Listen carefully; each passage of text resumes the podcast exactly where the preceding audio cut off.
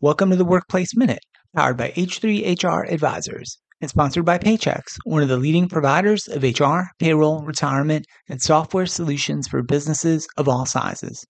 My name's Steve Boese. Office etiquette classes on the rise with the increase of in person work. Requiring workers to return to the office is one thing.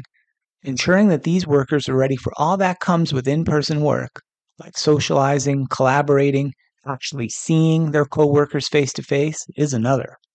As it turns out, many workers are needing some help making the adjustment back to in person work. After years without ever setting foot in an office, some employees have forgotten how to dress, how to interact, and how to behave in a way consistent with their office's expectations. That's according to their managers, at least.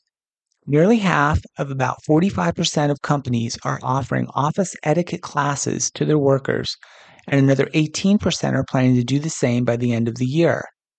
That data is from a recent Resume Builder survey that polled 1,000 plus leaders. These classes educate attendees on everything from making polite conversation and small talk to learning proper dress codes to crafting professional emails. Some programs also address more abstract lessons, like how to receive constructive criticism, and which hot button topics like politics or religion to avoid in the workplace, or even just to taking appropriate breaks. While these ideas might seem intuitive to a more experienced worker, the pandemic has eroded norms to such a point that some managers believe many people need these reminders. Plus, Gen Z or entry level employees who graduated into the pandemic aren't familiar with office professionalism but it's also not just about the office as the world navigates remote and hybrid work. One CEO told Resume Builder he's also held classes on virtual etiquette, which centers on mindfulness regarding time zones, managing video call fatigue, and communicating online more effectively. Of the leaders offering in office etiquette classes, 60% said these classes are mandatory for workers across the board, even older workers who spent decades in their cubicles prior to the pandemic. Additionally, 54% said these classes are required for Gen Z workers in particular.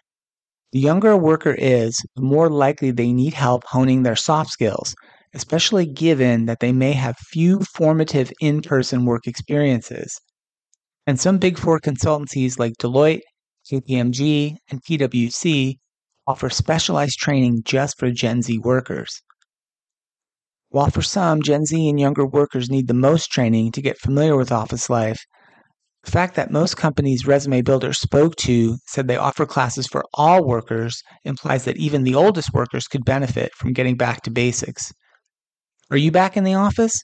If so, how has that adjustment been for you and your company? We will continue to follow the return to in person work trends here on the HR Happy Hour Media Network. That's it for the Workplace Minute powered by H3 HR Advisors.